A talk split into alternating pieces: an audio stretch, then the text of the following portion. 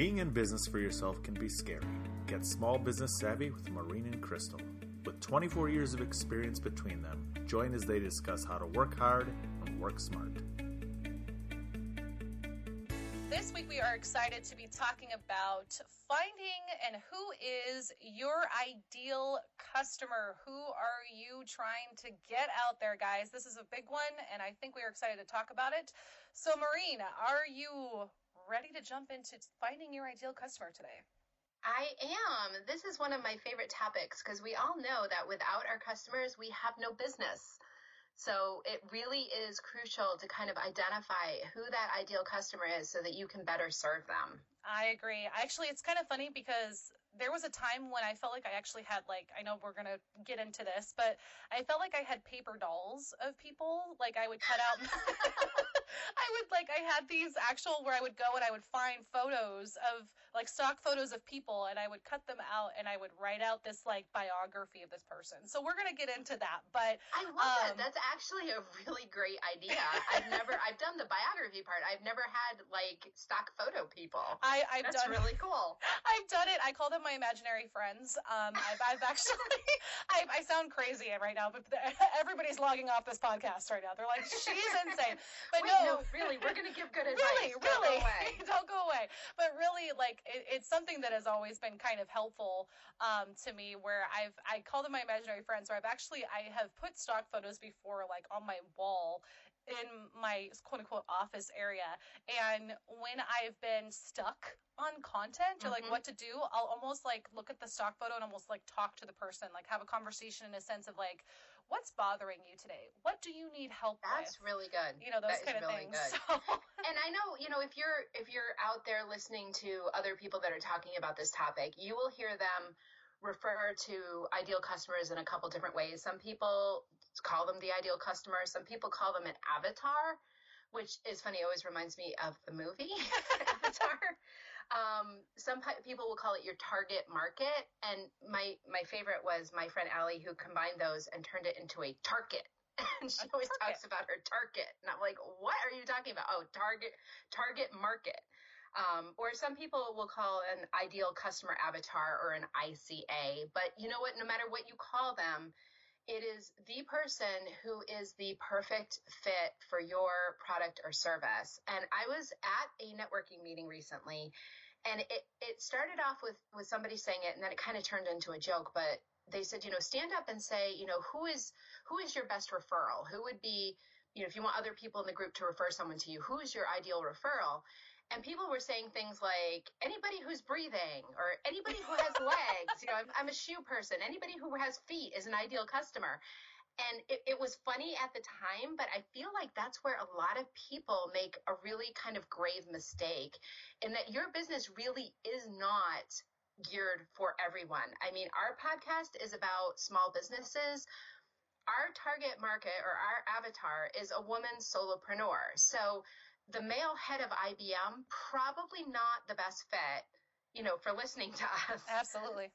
So I really do feel that it's important to get to know who exactly is your best fit, who is your your target avatar, and get to know them really, really well. Now, does it mean if you know Joe Schmo from you know Rogan Shoes is listening that we're going to say nope, sorry, you can't listen? No, absolutely not. You know, it, the advice is good for anyone, but we have a specific person that we are kind of building this for or that we are advising. And one of the interesting things I heard someone say recently, and I had never really thought about this before, is you might actually not be your own target market. Hmm. interesting. And why? I, expand on that because I'm curious.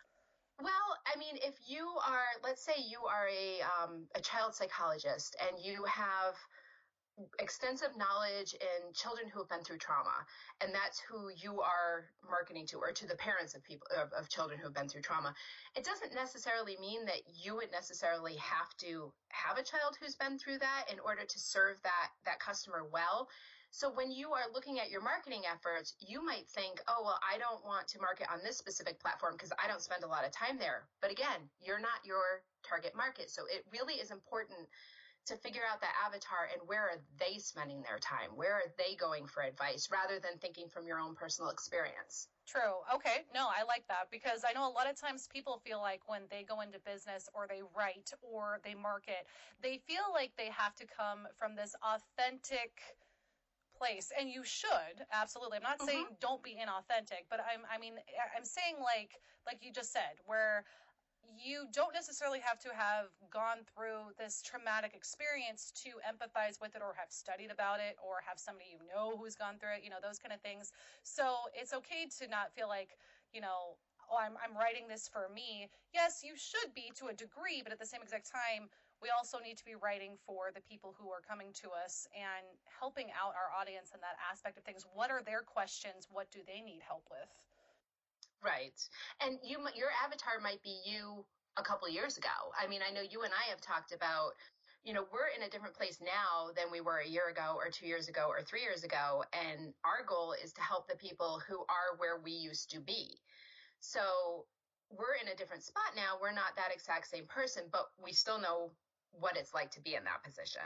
Absolutely, because we're seeing the forest of you know forest of the trees now situation, and it's it's kind mm-hmm. of it's actually funny because you know we started this podcast to help out with that. I'm also even finding in my writing right now in my more of my quote unquote mom style lifestyle blog, I'm starting to go back and write articles about things of my past, like when I was laid mm-hmm. off while pregnant, you know, and what right. I did to get through that because now that I'm where I'm at and I am making money again and I am, you know, my kids are a little bit grown, I feel like I can finally sit down and actually talk about that. So um, I think that it's good, definitely, to to remember that as well. So that's awesome. And I think so when we're when we're trying to figure out who our avatar is and we're trying to figure out who our ideal customer is, there are some things that we need to um, basically kind of do to, to find that. Because the, by doing this we're going to be al- allowing ourselves to get more personal when you actually create these people. You know what products service the content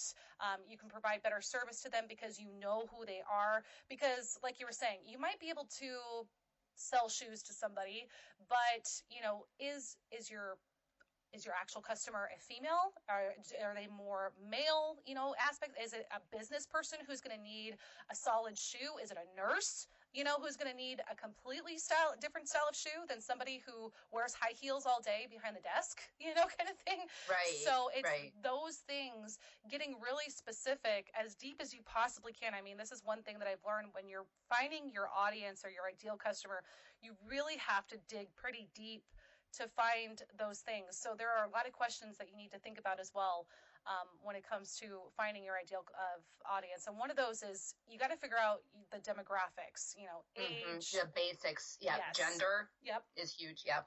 Yep. Are they married? Do they have kids? What's their location? What's their salary? You know, what are they going to spend? That's a big one. What are they going to spend? Yep. because, you know, it, depending on where you're located at or who you're selling to, you know, it's going to different, you know, you, you, you, can't sell a Rolex watch to a farmer, so to speak, you know, I mean, right, I, I right. guess, I guess you could in the long run, but at the same time, I mean, in, in all reality, um, somebody who's out there working with their hands all day long is not going to necessarily want to put a Rolex on, nor are they necessarily probably going to even have the funds to probably really provide a Rolex for themselves, those kind of things. Right. Yeah. And I mean, I, I really liked what you were talking about as far as having a specific person in mind. So finding, you know, a person, not necessarily a real person, but a, a kind of a mythical person, and then naming them and then giving them the attributes that your perfect customer would have. So uh, my my perfect customer is Sally, and she is 42, and she has two kids and she graduated high school and did two years at community college. I mean, the more detail you can put into it, the better. Um, Sally works part time, and the rest of the time she's home with her kids. And her husband is uh, an executive, and he works in Milwaukee, and he spends 45 minutes in the car each way. Um, and it, all of this helps you pinpoint what it what interests does this person have, and what pain points does this person have? What are the problems? What are the things that they're feeling that you can then help them with. And you will be able to better serve this customer just because you know them better. And that makes a huge difference. It makes absolutely 110% makes a huge difference because now you're not only having somebody in your mind and it's a lot easier for us to sit down and talk to somebody face to face sometimes than it is to sit down and just write into the wind um, you're mm-hmm. you're also you're feeling those those feelings now so now things from your past whether they're 110% related to the topic or not you're starting to relate to this person. You're starting to understand their questions. You're starting to understand their fears, their problems. What does their day look like? Those kind of things, and how what knowledge you have from whatever experience you've had in the past, whatever you know item that you have, whatever product that you have, and how you know if if you're a perfect example is if if you are a MLM seller, you know, let's say that you sell essential oils, for example. Um, what have essential oils, you know, done for you? And when you sit there and you find somebody and you bring up this avatar and you're finding out that they're it's Karen and she's 30 something years old she's got two kids and she's really concerned about things being organic. She likes to provide organic items to her kids. She's interested in having more of a um, naturopathic approach for health for her children. She wants her home to be chemical free, you know, those kind of things. Now you're relating to that person of how you can pitch those essential oils and saying, hey, my child was sick last week and, you know, they used this essential oil and it helped relieve some of their symptoms you know those kind of things. So i know exactly. Yeah you know and those... you can you can talk to yourself a little bit too about where does karen hang out? What facebook groups is karen in? Where does karen do her grocery shopping? And all of those things help target your marketing as well. So you know well karen hangs out at the local organic co-op um, they have a bulletin board where they allow people to post events. So if you're then hosting a workshop on how to use essential oils, that would be a great place for you to try to reach out to find Karen.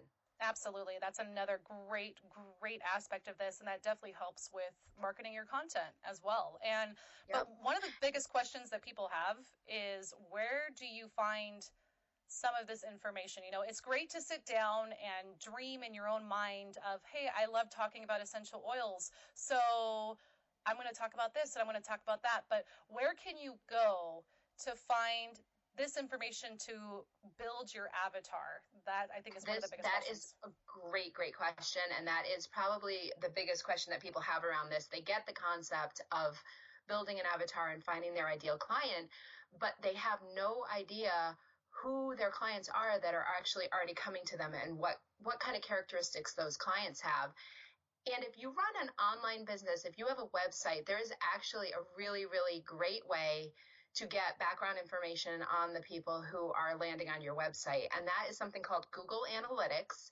And I know Crystal and I have been using Google Analytics for decades. yes. for a really long time. But I'm always amazed at um, how many people who own their own websites who have really no idea that this tool exists. And it's a Google product. So Google search engine, YouTube, all the Google products are all tied together. Um, and this is, it's a, a simple case of taking a code and placing it on your website and it extracts information from the people who land there. And it, to be honest, it's a little bit creepy how much information it can get, um, how much it provides on the people. You'll you'll be a little uh, second guessing your own web activity after you see the kind of information it has. But as a marketer, it is an absolute gold mine. Um, because it really answers all of those questions, those demographics we were talking about, everything from gender to age to interests to buying habits all of that information comes through on Google Analytics, and you can create a really, really good profile of the people who are landing on your site. Absolutely, that is a great tool to use. And another another tool to use that I like out there too is if you use social platforms as well, like Twitter, like Pinterest, Instagram. If you have business accounts with these actual platforms, there are analytics in those as well. And they will tell you, like even Facebook, it has Facebook Insights, where on your Facebook page, you can go in there and you can look at insights. You can see what age people are, what gender, sometimes their demographic of location, those kind of things, and sometimes even interests. Like, what are they interested in? I know Pinterest has an area in their business profiles where you can see are they interested in like recipes are they interested in crafting and some of these different platforms will actually get really detailed right down to like what kind of food they're interested in. Like they're interested in bagels you know what i mean? Like those kind of things.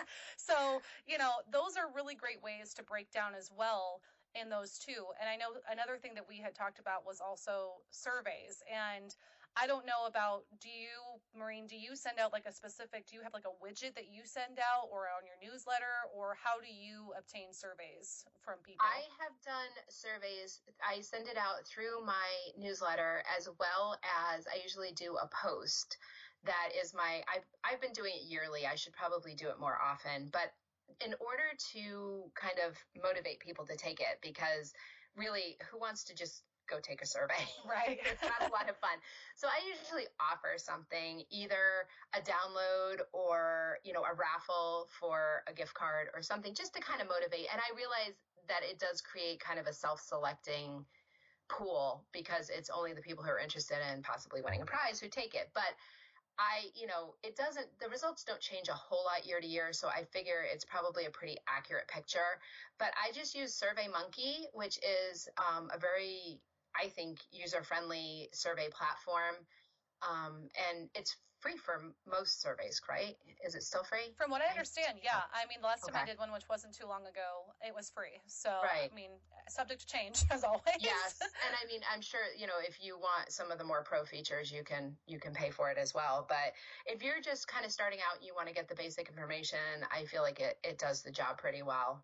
Yeah, it does. And also another thing too, if you are if you happen to be on YouTube, YouTube started recently in the last year. They've done communities where you can actually put polls out to your community or announcements or whatever. And I've noticed polls have actually been something that people are really into. I recently put out a poll of like what certain content do are people interested in and i put specifically you know for the holidays like this or this or this a b and c and basically um, people jumped on that. I noticed a lot of people polling and actually uh, clicking on things, and I was getting results.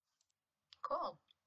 Well, hopefully, this has been helpful, and you're starting to think a little bit about who your ideal customer is and what kind of characteristics they might have, and maybe where you can get a little bit more information on them. We would love it if you left us a review for our podcast. Positive reviews are always welcome. And what we are going to start doing is out of the reviews that are left from the previous week, we are going to choose one person and highlight them at the beginning of our podcast, you know, kind of give them a little shout out. So make sure you leave any social handles or any links that you want to make sure that we mention. And we look forward to talking to you again next week. We'll see you then. And remember, until then, work hard, work smart.